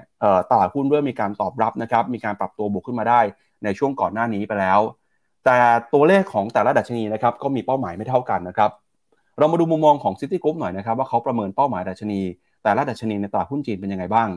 ถ้าดูในฝั่งของห่างเสียงฮ่องกงนะครับเขาก็บอกว่าดัชนีเนี่ยจะขึ้นไปอยู่ที่ระดับ 24,000 จุด ในเดือนกันยายน จากปัจจุบันอยู่ที่ประมาณ 20,000นะครับก็คือมีอัพไซด์จากระดับปัจจุบันประมาณ 20%ครับส่วน CSI 300นะครับเป้าหมายครับอยู่ที่ 4,500 จุด มีอัพไซด์ประมาณ 9%จากระดับปัจจุบันนะครับที่ประมาณ 4,100 จุด ส่วนในฝั่งของ MSCI China Index นะครับทาง City Group ก็ประเมินว่า เป้าหมายจะขึ้นไปอยู่ที่ระดับ 78 จุดฮะ จากระดับปัจจุบันนะครับอยู่ที่ประมาณ 66 จุด หรือว่ามีเป้าหมายประมาณ 18%เราก็จะเห็นนะครับว่าตอนนี้เนี่ยเศรษฐกิจจีนเริ่มเดินหน้าปรับตัวฟื้นขึ้นมาได้นะครับ แต่นั้นก็ตามตลาดก็เฝ้ารอดูสิ่งที่สำคัญก็คือ การประกาศผลประกอบการนะครับของบริษัทอีคอมเมิร์ซแล้วก็บริษัทค้าปลีกในจีนครับไม่ว่าจะเป็นนะครับอาลีบาบา JD.com นะครับซึ่งการประกาศตัวเลขผลประกอบการของบริษัทเหล่านี้เนี่ยจะเป็นตัวชี้วัดสำคัญนะครับว่าเศรษฐกิจจีนจะฟื้นตัวกลับมาได้หรือยัง อย่างไรก็ตามนะครับแม้ว่า Citigroup จะออกมาเลื่อนนะครับเป้าหมายการเติบโตของตลาดหุ้นจีนไปเป็นไตรมาสสามเนี่ยแต่ถ้าไปดูนะครับในรายดัชนี โดยเฉพาะอย่างยิ่งดัชนีที่เกี่ยวข้องกับหุ้นในกลุ่มเทคโนโลยีนะครับกลับปรับตัวขึ้นมาได้อย่างน่าสนใจครับถ้าไปดู Star Market นะครับ Star Market เนี่ยก็เป็นหุ้นที่เอาหุ้นในกลุ่ม tech ของหุ้นดัชนีตลาดหุ้นจีนนะครับมาคิดคำนวณเนี่ยเราจะเห็นว่าหุ้นในกลุ่ม Star ครับมีการเดินหน้าปรับตัวขึ้นมานะครับได้อย่างร้อนแรงครับ สตาร์ห้าสิบเนี่ยคือหุ้นในกลุ่มเทคห้าสิบตัวใหญ่ของจีนนะครับ ตั้งแต่ต้นปีเนี่ยซาร์ห้าสิบบวกขึ้นมาแล้วกว่าสิบเก้าเปอร์เซ็นต์ถือว่าเป็นหนึ่งในดัชนีที่ทำผลผลตอบแทนได้สูงที่สุดเป็นระดับต้นๆของโลกเลยนะครับ แล้วก็เดินหน้านะครับชนะดัชนี CSI 300ด้วย ซึ่งเป็นดัชนีหลักของตลาดหุ้นจีนนะครับที่ผลตอบแทนไปประมาณ 5.8%ในปีนี้นะครับเราก็จะเห็นว่าตอนนี้แม้ว่าจะมีความหวังนะครับเศรษฐกิจอาจจะฟื้นตัวได้ช้ากว่าเป้าหมายแต่หุ้นเทคจีนตอนนี้ปรับตัวขึ้นไป ก่อนหน้านะฮะขึ้นไปก่อนแล้ว แล้วก็ไม่ได้รอดัชนีหุ้นตัวอื่นด้วยนะครับพี่พิษครับผมต้องบอกว่าในส่วนของตัว Star 50 เองก็เป็นตลาดหนึ่งที่ upperform อย่างยิ่งนะครับ เพราะว่าหลักเองเนี่ยต้องบอกว่า ถือว่าเป็นตลาดที่ได้รับการสนับสนุนจากทางภาครัฐด้วยนะครับ เพราะ Star เองเนี่ยถ้าเปรียบเทียบเห็นภาพครับ ก็คือในส่วนของตัวฝั่ง NASDAQ ที่ในฝั่งจีนนั่นเองนะครับ ซึ่งนาตรงนี้เองเนี่ยถ้าเราไปดู ต้องบอกว่าการปรับตัวขึ้นนะฮะนับตั้งแต่ในช่วงต้นปีที่ผ่านมาในส่วนของตัว Star 50 นะครับปรับตัวขึ้นมาประมาณ 20%เป็นที่เรียบร้อยนะครับในส่วนของตัวในสไลด์ได้เลยนะครับซึ่งการปรับตัวขึ้นมาประมาณ 20%นะตรงนี้นะครับต้องบอกว่าหลักๆเองในส่วนของ ในส่วนของในเชิง valuation แล้วต้องบอกว่า ถือว่าเป็นการปรับตัวที่ขึ้นมายังไม่ได้อยู่ในจุดที่สูงมากนะครับแม้ว่าจะ outperform อย่างมากก็ตาม เพราะว่าอะไร เพราะว่าในส่วนของตัวฝั่ง Star 50 เองครับ อยู่ในจุดที่ถูกกดดันมานับตั้งแต่ในเรื่องของตัวปี 2020 ครับ ก็คือในเรื่องของตัวโควิด -19 นะครับ ที่ต้องบอกว่าถูกกดดันจากการที่ว่าธรรมชาติแล้วเนี่ย ในส่วนของตัวกลุ่ม Star 50 คือกลุ่มบริษัทที่ต้องการเลสฟันหรือระดมทุนในประเทศจีนเป็นหลัก เพราะฉะนั้นเองเนี่ยในเรื่องของตัว รายได้หลักเองเนี่ยเขาจะอยู่ในประเทศจีนเป็นหลัก แล้วพอลักษณะนั้นปุ๊บเนี่ยสิ่งที่เกิดขึ้นก็คือถูกควบคุมเข้มงวดมากปุ๊บแหล่งรายได้หลักภายในประเทศ ก็เลยทำให้เขาเองเนี่ยอยู่ในจุดที่ค่อนข้างโดนกดดันเยอะ เพราะฉะนั้นฮะทำให้แรงกดดันเขาเยอะพอผ่อนคลายปุ๊บนะตรงนี้ก็เลยมีแรงระเบิดเหมือนมีการระเบิดเพิ่มเติมขึ้นมาว่าโอเค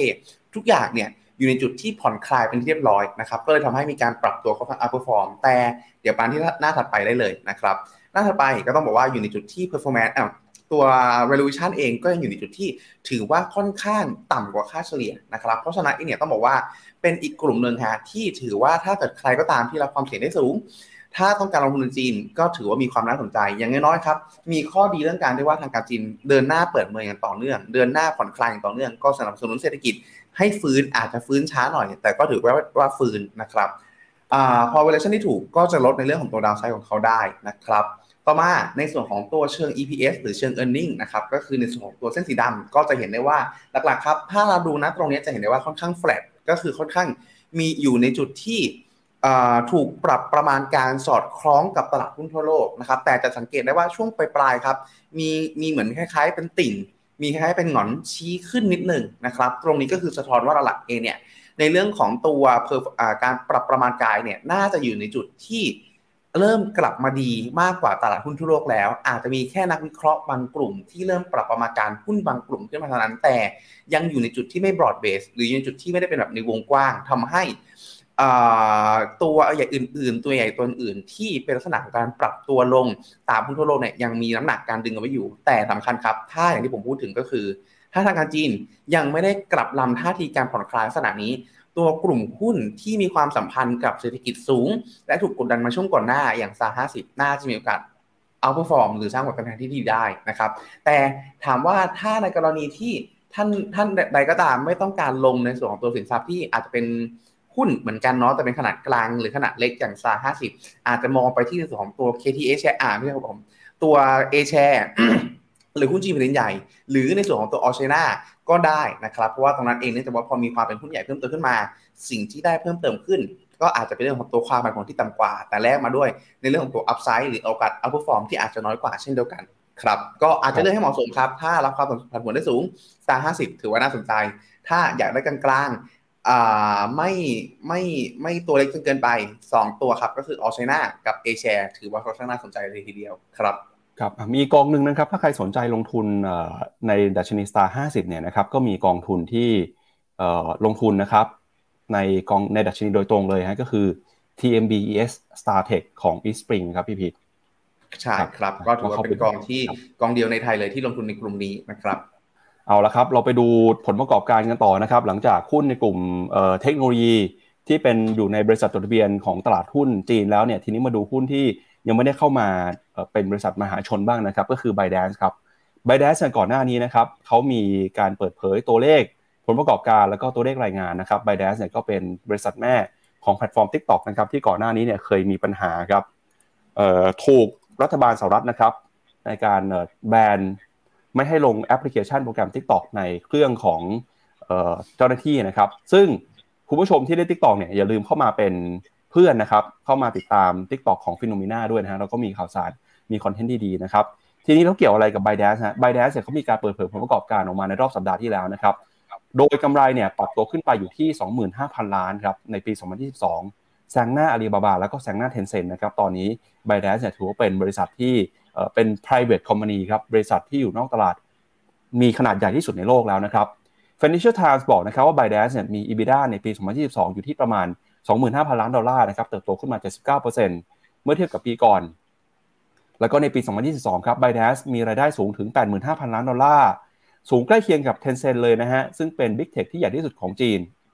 แล้วก็ล่าสุดเนี่ย ByteDance ครับ มีมูลค่าของกิจการอยู่ที่ประมาณ3แสนล้านดอลลาร์ อันนี้คือใหญ่แซงหน้าอาลีบาบาไปแล้วนะครับอาลีบาบามีขนาด 2 7 0 0 0 0 ล้านดอลลาร์ แต่ยังไม่เท่า Tencent ฮะ Tencent มีขนาด 4 7 0 0 0 0 b y d a n c e มีอยู่ที่3แสนนะครับ หลายๆคนอาจจะคิดนะครับว่ากำไรของ b y d a n c e ที่เติบโตขึ้นมาในรอบนี้เป็น TikTok แต่จริงแล้วเนี่ยไม่ใช่แค่ TikTok นะครับจีนยังมีแพลตฟอร์มนะครับที่เป็นรายได้หลักคือโตยิงครับเป็นแพลตฟอร์มคล้ายๆ TikTok ครับแต่ให้บริการเฉพาะกับชาวจีนเท่านั้นนะครับรายได้ยังคงเติบโตขึ้นมาได้ดีอยู่ แล้วก็ b y d a n c e บอกนะครับว่าตอนนี้ยังไม่มีแผนทำ IPO นะครับแต่ยังมีโอกาสนะครับถ้าเกิดจะทำ IPO เข้ามาจดทะเบียนซื้อขายเนี่ยน่าจะอยู่ในตลาดหุ้นจีน ตลาดหุ้นฮ่องกงมากกว่าสหรัฐเพราะว่าตอนนี้ทางจีนกับสหรัฐเองก็มีปัญหาเรื่องของความขัดแย้งทางการค้ากันอยู่นะครับโดย การประกาศผลประกอบการออกมาในรอบนี้ก็ทำให้หลายคนนะครับมองว่าหุ้นในกลุ่มเทคของจีนเนี่ยยังคงมีอนาคตมีโอกาสเติบโตที่สดใสครับพี่พิก็ต้องบอกว่าถือว่าเป็นอีกตัวหนึ่งครับที่สะท้อนมุมมองดีๆเนาะในส่วนของตัวกลุ่มเทคโนโลยีจีนนะครับที่ต้องบอกว่าเติบโตมากขึ้นอย่างต่อเนื่องครับ ผมก็เป็นอีกปัจจัยหนึ่งครับที่ต้องบอกว่าในอ่า ปัจจัย confirm แล้วกันว่าผลสุดท้ายในทางการจีนเองอยู่ในจุดที่ถือว่าค่อนข้างผ่อนคลายในเรื่องประเด็นนี้และแน่นอนฮะน่าจะสนับสนุน sentiment โดยรวมด้วย และถ้าอนาคตครับ ถ้าในกรณีของ ByteDance มีกรณี IPO จริงๆ เชื่อว่าน่าจะเป็นแบบคล้ายๆพลุหรือคล้ายๆในเรื่องของตัว catalyst สำคัญที่ช่วยหนุนตลาดได้อีกระลอกหนึ่งเลยทีเดียวครับครับไปดูหน่อยฮะรายได้ของ b บ d a n c e นะครับกำไรครับตอนนี้เติบโตขึ้นมาแซงหน้า Tencent แซงหน้า Alibaba ไปแล้ว แต่ก็ยังไม่เท่านะครับ ไม่เท่าเมตาไม่เท่าอัลฟาเบตนะครับ ซึ่งเป็นบริษัทที่จดทะเบียนซื้อขายในตลาดหุ้นสหรัฐครับ ครับต้องบอกว่านะตรงนี้เองก็เป็นเรื่องของการที่ฝั่งตัวเทนเซ็นอาลีบาบาเองก็ถูกกดดันไปค่อนข้างเยอะด้วยจากการควบคุมของการจีนเนาะแล้วก็ในเรื่องของตัวค่าปรับอะไรทั้งหลายด้วยนะครับแต่สำคัญคือไบแดนเอง ถ้าในกรณีการส่งออกทิกตอกครับต้องบอกว่าอาจจะต้องมีการพิสูจน์ตัวเอง ในเรื่องของตัวความปลอดภัยทั้งหลายอยู่ค่อนข้างเยอะเนาะเพราะว่าหลักเองเนี่ยเราจะได้เห็นกระแสฮะในส่วนของตัวความพยายามแบนในส่วนของตัวทิกตอกในหลากหลายประเทศ เนื่องจากว่า ข้ออ้างหนึ่งละกันก็คือเรื่องของการที่เข้าถึงข้อมูลส่วนตัว แล้วก็ส่งกลับประเทศจีน เพราะฉะนั้นฮะถ้าในกรณีที่ b บ d a n c e อยากจะเติบโตได้ทั่วโลกลักษณะนี้ต้องบอกว่าน่าจะอยู่ในจุดที่พิสูจน์เรื่องของตัวความโปร่งใสของการส่งผ่านข้อมูล หรือการเก็บข้อมูลเหล่านี้ว่าเป็นยังไงบ้างไม่เช่นนั้นเองเนี่ยอาจจะถูกจำกัดออกจากในส่วนของตัวตลาดหลาย ๆ ประเทศ ทั้งอย่างอินเดียเองหรือฝั่งยุโรปเองก็ตามที่ต้องบอกว่าค่อนข้างกังวลในเรื่องของตัวข้อมูลเหล่านี้ที่อาจจะอ่อนไหวก็ได้ครับ ก็วันนี้นะครับวันที่ 10 เมษายนครับมีความสำคัญกับคนที่เป็นมนุษย์เงินเดือน หรือว่าคนที่มีรายได้ด้วยนะครับ เพราะว่าวันนี้เนี่ยจะเป็นวันยื่นภาษีผ่านระบบออนไลน์วันสุดท้ายแล้วนะครับ ก็เดี๋ยวเรามาดูรายละเอียดกันครับชวนที่พีทอ่านข้อมูลอ่านคอมเมนต์ของคุณผู้ชมกันหน่อยครับ ครับผมก็สวัสดีทุกท่านนะครับ ได้พบกันอีกครั้งหนึ่งนะครับ คุณกุ๊กไก่นะครับวันวันนี้จิ้มกองไหนดี ถ้าวันนี้จิ้มกองไหนดีต้องบอกว่าอย่าเพิ่งซื้อเลยฮะเพราะว่าวันนี้กองทุนหลายจำนวนมากหยุดนะครับ ก็เลยอาจจะแนะนำรอก่อนนะครับรอให้เปิดทำการ น่าจะดีกว่ารวมไปถึงการที่เราอยู่สงการประมาณ 4 วันเนี่ยบางครั้งมันมีเหตุการณ์อะไรไม่คาดฝันเกิดขึ้นนะครับ ก็รออีกนิดหนึ่งอากันนะครับเปิด S องคำเป็นข้อจริง ๆ ก็สามารถทำได้นะครับ เพราะถือว่าปรับตัวขึ้นมาค่อนข้างเยอะแต่อย่าลืม manage ความเสี่ยงด้วยนะครับ ในส่วนของตัวมุมมองราคาน้ำมันนะครับ ต้องบอกว่านะจังหวะนี้เองต้องบอกว่าอยู่ในจุดที่ถือว่าถ้าเกิดสมมติเข้าเก็งกำไรในช่วงก่อนหน้านี้นะตั้งแต่ตัดในส่วนของตัวเส้น MA 20 วันขึ้นมาได้นะครับ อยู่ในจุดที่ผมต้องใช้คำว่าทยอยทยอย manage ความเสี่ยงก็คือทยอย take profit ละกัน แต่ถ้าเกิดสมมติว่าใครก็ตามที่เข้าช่วงเวลานี้ครับ หลังจาก o p e ปประกาศลดกำลังการผลิตมาแล้ว ผมแนะนำว่าถือต่อฮะต้องดูดีๆฮะว่าเราเข้าเมื่อไหร่แล้ว manage ความเสี่ยงให้เหมาะสม ถ้าเราเข้าช่วงนี้ อาจจะขายออกอยู่ที่ประมาณสักครึ่งหนึ่งก่อนก็ได้เพื่อ limit ความเสี่ยง แต่ถ้าเราเพิ่งเข้านะตรงนี้เนี่ยเลยแน่นอนฮะน่าจะเท่าทุนหรือขาดทุนอยู่ ก็ limit ความเสี่ยงด้วยการที่ใช้เส้นนี้ฮะประมาณสักเส้น 100 วัน หรือหลายๆท่านถ้าเกิดเป็นสายเก็งกำไรบางท่านจะใช้เส้น 20 วันในการ limit ความเสี่ยง ก็สามารถทำได้เลือกให้เหมาะกับตัวเองนะครับ แต่ถ้าเพิ่งเข้าตรงนี้ยังถือรอลุ้นได้เพราะต้องว่ากันตัดตรงฮะว่าจังหวะเนี้ยตัวฝั่ง supply เองอยู่ในจุดที่ หายไปเยอะพอสมควรทั้งในฝั่งโอเปกแล้วก็ในส่วนของตัวฝั่งสหรัฐที่จำนวน rig เขาลดลงอย่างต่อเนื่อง แต่ดีมานก็ลดลงด้วยต้องมาลุ้นกันฮะว่าดีมานกับสป라이ตัวไหนจะหายไปเร็วกว่ากันนะครับโดยสรุปใครเข้าจังหวะนี้ไม่ได้ความเสี่ยง ใครเข้าจังหวะสัปดาห์ที่แล้วหลังโอเปกก็พอถือรอลุ้นได้ครับในส่วนของตัวแนวโน้มเซตอิเลชันแลลี่ต้องบอกว่ามีโอกาสเนาะเพียงแต่ว่าหลักเองถ้าดู อาจจะไม่สามารถดูในส่วนของตัวภาพรวมของดัชนีได้ เพราะว่าอย่างที่เราทราบกันก็คือมันมีในเรื่องของตัวหุ้นบางตัวที่มีน้ำหนักค่อนข้างมากกดดันตลาดในช่วงเวลานี้ แต่ถ้าเราไปดูรายกลุ่ม ก็มีหลาย ๆ กลุ่มครับที่ทำ performance ขึ้นมาได้นะครับแต่ถ้าเป็นลักษณะนั้นเองในเรื่องของตัวการลงทุนในลักษณะที่เป็นกองทุนรวมอาจจะไม่ตอบโจทย์เนาะอาจจะต้องเป็นลักษณะของตัวหุ้นรายตัว หรือในส่วนของตัวเซกเตอร์ ETF ลักษณะมากกว่านะครับ ช่วงนี้ราคาทองมีโอกาสขึ้นต่อไหมต้องบอกว่าถือว่ามีโอกาสนะครับเพราะว่าหลักๆเองเนี่ยในส่วนตัว มุมมองของเรายังคงมองว่าในส่วนของตัวทองคำยังคงเป็นสินทรัพย์ปลอดภัยที่ถือเพื่อเหตุความเสี่ยงได้ และสมมติฐานหลักของเราก็คือ มีโอกาสครับที่สถานการณ์ความเสี่ยงในความผันผวนในช่วงอนาคตข้างหน้า จะเร่งตัวขึ้นอีกครั้ง แต่จังหวะนี้ทองเข้าสู่รอบการย่อระยะสั้นนะครับเมื่อกี้เลยบอกว่าช็อตได้เนาะเพียงแต่ว่าถ้าการย่อตรงนี้ก็ต้องบอกว่าอยู่ในย่อที่ อาจจะไม่ลึกมากก็ประมาณสักพันเก้าร้อยเก้าสิบหกปัจจุบัน ถึงประมาณสักพันเก้าร้อยเจ็ดสิบก็ประมาณสักยี่สิบเหรียญถ้าไม่หลุดอาจจะกลับเข้าสู่ uptrend ต่อ ถ้าหลุดลงมาเจอกันเท่าไหร่ผมมองว่าอาจจะเจอกันเส้นประมาณนี้ฮะก็คือเส้น 50 วันประมาณสักพันเก้าร้อยเหรียญถ้วน ถ้าสนใจรับอาจจะมารอรับแถวประมาณสักพันเก้าร้อยห้าสิบถึงพันเก้าร้อยอ่าพันแปดร้อยเก้าสิบน่าจะ safe กว่าครับผมเอาครับมามาดูกันนะครับกับเรื่องของภาษีนะฮะใครที่เป็น บุคคลที่มีรายได้นะครับ ตามกฎหมายแล้วเนี่ยมีหน้าที่ต้องยื่นภาษีนะครับ ถ้าหากว่าไม่ยื่นเนี่ยก็จะมีความผิดแล้วก็มีค่าปรับด้วยนะครับสำหรับใครที่ยังไม่ได้ยื่นภาษีนะครับ วันนี้วันสุดท้ายแล้วครับ หลังจากที่กระทรวงการคลังนะครับ เปิดให้คนที่มีรายได้นะครับ ยื่นภาษีเนี่ยมี 2 วิธีก็คือ ไปยื่นกับสรรพากรในพื้นที่นะครับ ยื่นแบบกระดาษ อันนี้คือหมดเขตไปตั้งแต่วันที่ 31 มีนาคมแล้ว แล้วก็เหลือช่องทางสุดท้ายนะครับ คือการยื่นแบบออนไลน์ ซึ่งวันนี้ก็เป็นวันสุดท้ายแล้วนะครับ ใครที่ยังไม่ได้ยื่นวันนี้นะครับต้องยื่นนะครับ โดยรายการในการยื่นภาษีเนี่ยนะครับก็คือคนที่มีรายได้นะครับ ถ้าหากว่าดูตามกฎหมายเนี่ยก็คือ มีรายได้ตามมาตรา 40วงเล็บ1เกิน 1 2 0 0 0 0 บาท มีหน้าที่ต้องยื่นภาษีคือพงด91นะครับแล้วก็พงด90 เมื่อมีรายได้อื่นที่ไม่ใช่เงินเดือนเกิน60,000บาทด้วย โดยทั้งหมดนี้เนี่ยนะครับไม่ต้องเสียภาษีถ้าเกิดว่าไม่ถึงเกณฑ์ที่กำหนดนะครับ แต่ถ้าเอาใคร รายได้เกินจำเป็นต้องเสียภาษีแต่ยื่นภาษีเนี่ยแบบนี้นะครับจะมีความผิดครับ แล้วก็จะมีโทษปรับ มีโทษทางอาญาด้วยนะครับ คนที่จะมีโทษเนี่ยนะครับ ก็คือคนที่ยื่นภาษีไม่ทันเวลา คนที่จงใจนะครับยื่นภาษีไม่ครบ จงใจแจ้งข้อความเท็จ ยื่นหลักฐานเท็จนะครับ หรือว่าคนที่พยายามปกปิดข้อมูลนะครับ แบบนี้ก็จะมีความผิดนะฮะ ยังไงเรายื่นภาษีก็อย่าลืมนะครับ เข้าไปดูข้อมูลถ้าเกิดว่าไหนไม่แน่ใจ สามารถสอบถามได้ที่สรรพากรในพื้นที่นะครับ โดยตอนนี้นะครับเราจะเห็นว่าทางรัฐบาลเนี่ยก็พยายามทยอยคืนนะครับภาษีให้กับคนที่ยื่นภาษีมาในช่วงก่อนหน้านี้แล้ว โดยตอนนี้เนี่ยนะครับมีคนที่ยื่นแบบไปแล้วนะครับ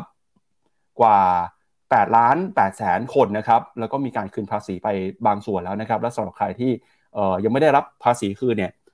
ทางกรมสรรพากรก็ระบุนะครับว่ามีสาเหตุสำคัญก็คือ 1 อาจจะส่งหลักฐานไม่ครบ หรือว่าเอกสารเนี่ยยังไม่ครบถ้วน หรือ 2 ครับสัมภากรตรวจสอบแล้วว่าข้อมูลที่ยื่นมาไม่เป็นความจริงนะครับทำให้คนที่ยื่นภาษีเนี่ยอาจจะต้องเข้าไปชี้แจงข้อมูลเพิ่มเติมนะครับยังไงถ้าหากว่ายังไม่ยื่นภาษีวันนี้นะครับวันสุดท้ายแล้ว เข้าไปยื่นได้ที่เว็บไซต์ e-filing.rd.go.th ครับแล้วก็อย่าลืมนะว่า